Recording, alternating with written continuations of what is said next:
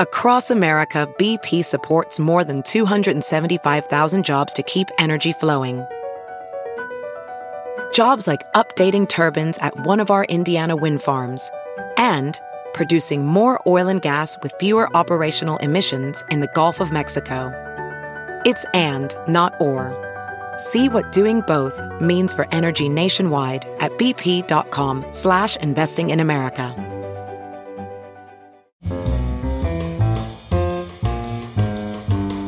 It's Merriam-Webster's Word of the Day podcast for April 21st.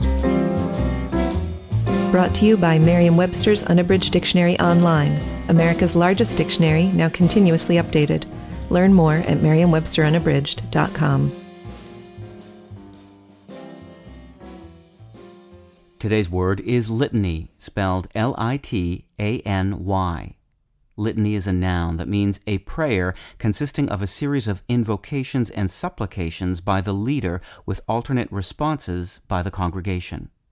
It can also mean a resonant or repetitive chant, or a usually lengthy recitation or enumeration, or a sizable series or set. Here's the word used in a sentence by Alex Reimer from Forbes magazine. A litany of NFL stars have retired early in recent years, with most of them citing the dangers of football as the primary reason they decided to hang it up. The word litany came to English through Anglo French and late Latin, ultimately from the Greek word litaneia, meaning entreaty. Litany refers literally to a type of prayer in which a series of lines are spoken alternately by a leader and a congregation. This use dates to the 13th century. Between that century and the 20th century, three figurative senses developed.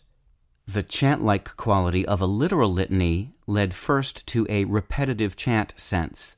Next, the repetitious and sometimes interminable nature of the original litany led to a lengthy recitation sense.